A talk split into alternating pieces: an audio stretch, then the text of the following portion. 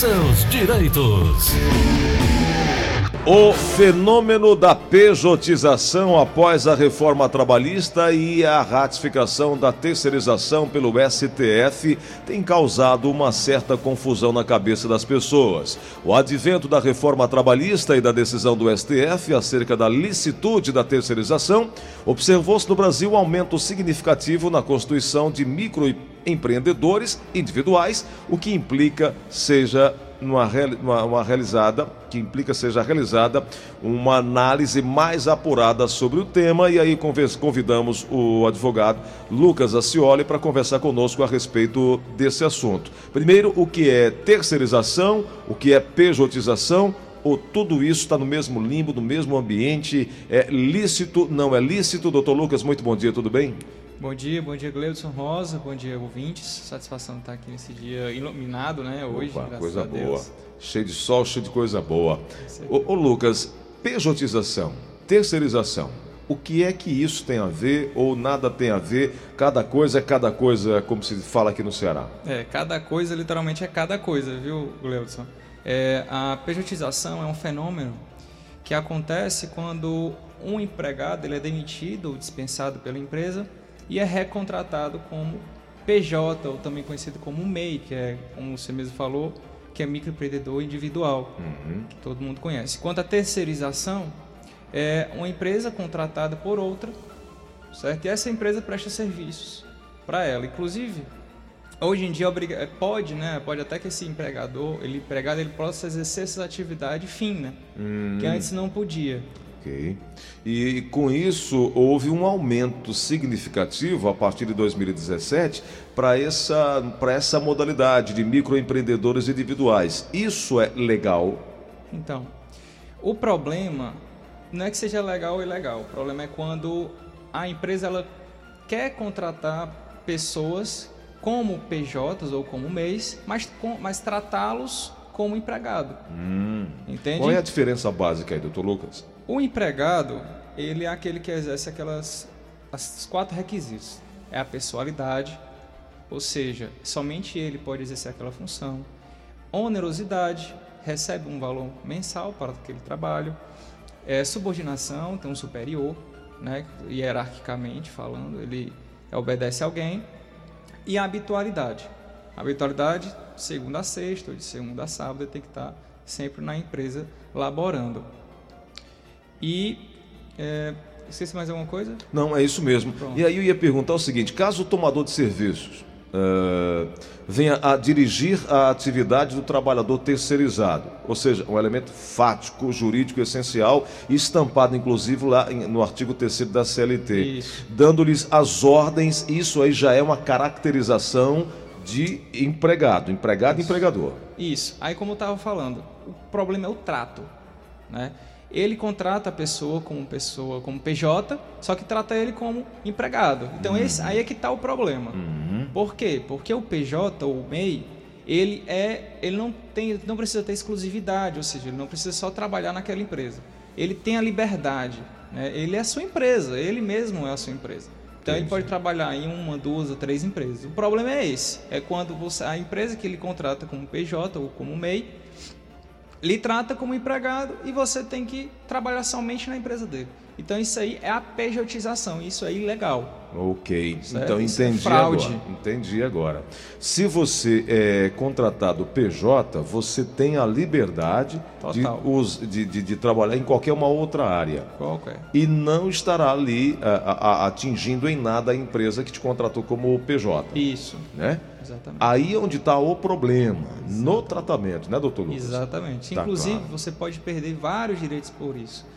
E hoje em dia está cada dia mais normal disso acontecer.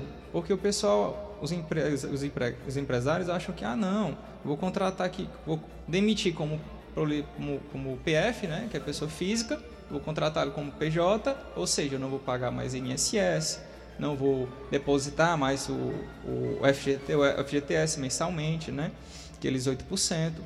Ele acha que se livrou, né? Mas na realidade é um tiro no pé. Por quê? Porque com a vez que ele faz isso, aí sim quer dizer que a, a ilegalidade acontece, a fraude. fraude, o desvirtuamento. O desvirtuamento. Fraude, inclusive, contra o FGTS, uhum. que sendo fiscalizado pelo, pelo MTE, que agora é o Ministério da Economia, né? Uhum. Pode levar multa, carretar alta multa contra a empresa. Perfeito. Um ouvinte nosso tem uma pergunta a fazer. Alô, quem fala? É Regivânia Fernandes. Seja bem-vinda, Regivânia. Qual é a pergunta? A pergunta é porque a minha nora, ela trabalha numa é, terceirizada. Uhum. Aí, ela assim, tira férias. Faz mais de dois anos que ela trabalha pelo hospital, aí fica tirando férias. Aí, no, nesse período, ela engravidou. Aí, a empresa pode botar para fora, assim? Como é que fica o caso dela? Então, por mais que ela seja terceirizada, ela trabalha para uma empresa X, não é? Cumpre horário. Cumpre horário, tem todos os seus direitos. Né? Então, e, e, enquanto ela está grávida, ela tem aquele tem estabilidade, então ela não pode ser demitida nesse período, certo? A não ser que ela venha a ter fazer alguma, algo muito sério e pode sim ser demitida por justa causa certo? Somente nessa hipótese que ela pode ser demitida, ok? No caso da demissão, é, me parece aí arbitrária, o que essa senhora pode fazer, hein, Lucas? Olha, ela pode, se ela atingir algum, se ela chegar nos três, nos três, nas três requisitos, né, que é se ela receber uma advertência, uma, uma suspensão, outra advertência, ela pode ser demitida por justa causa. Ela tem que preencher esses três requisitos. Uhum. Se ela fizer uma coisa que é proibida na empresa, ela pode ser demitida por justa causa. Se ela tem, vamos supor que a empresa tem um código de conduta e lá, é claro, alguns, alguns atos que ela fizer representa, representa grave, grave, um ato grave, né? E ela pode sim ser demitida por justa causa. No caso do terceirizado e do PJ, caso é, conste no, no, no, código de ética daquela empresa é, algum tipo de, de infração, isso pode causar um, um, um, rompimento naquele contrato? Pode. Uma vez ela, é ela é terceirizada, mas ela é subordinada a alguém que é essa empresa, que é a empresa X. E essa empresa X provavelmente presta serviço para uma empresa Y. Certo? Então, essa empresa X é responsável por ela. Uhum. Então, ela vai, ela que demite, ela que admite, ela que paga suas, todos os seus verbos trabalhistas e todos os seus direitos mensalmente.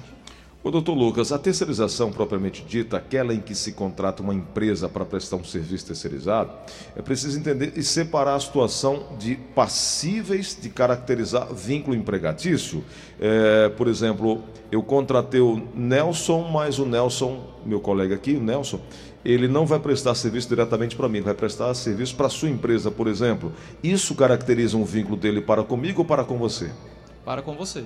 Ok. No caso, é que você, ele, é, você contratou ele. Eu sou o contratante. Você é o contratante. E eu presto serviço a você. serviço a mim. Eu sou a tomadora de serviço. Isso. Então, ele é subordinado a você. Uhum. A, pessoalidade, a pessoalidade é para com você, okay. não para comigo. Uhum. Entendeu? Então, o, a, a pessoalidade aí é que vai fazer toda a diferença.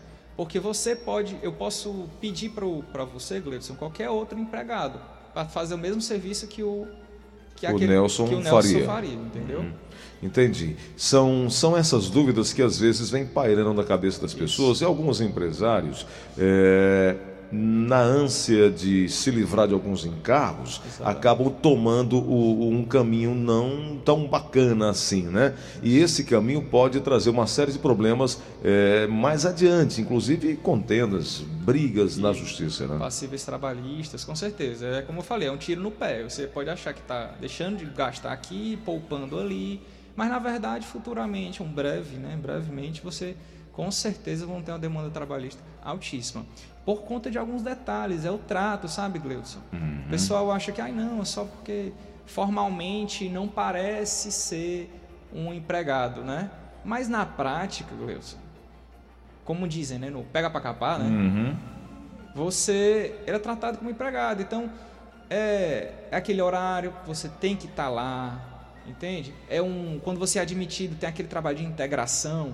Então, aquele também começa a caracterizar aquele que ele como empregado, por mais que você tenha entrado naquela empresa como PJ, também como MEI. Entendi.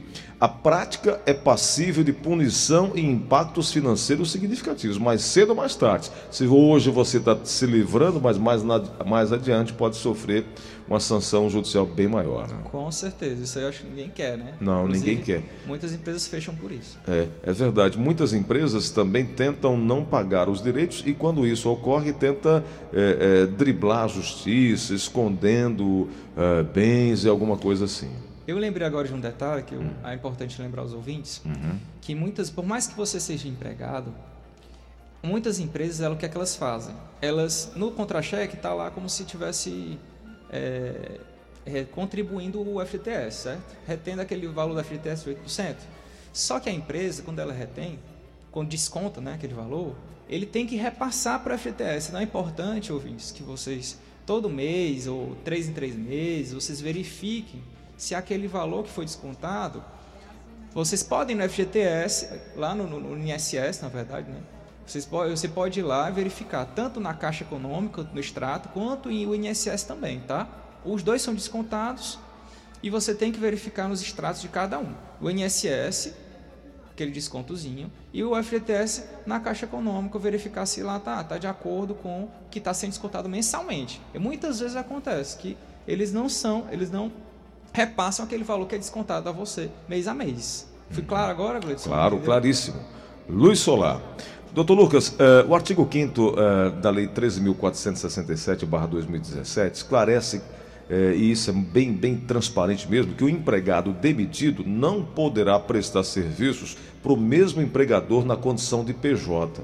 Mas isso vem acontecendo. de fato, está errado? Está fora da lei? Ou isso pode ser entendido como algo natural?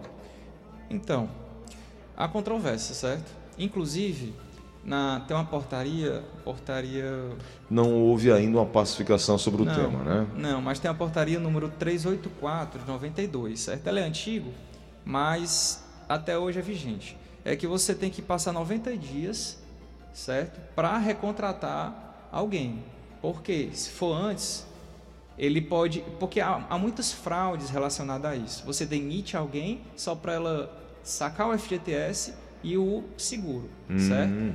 Entendeu? Enquanto isso ele fica trabalhando e aí só depois ele recontrata. Acontece que a fraude é exatamente isso. Você tem 90 dias para poder recontratar aquele empregado. Entendi, está muito claro.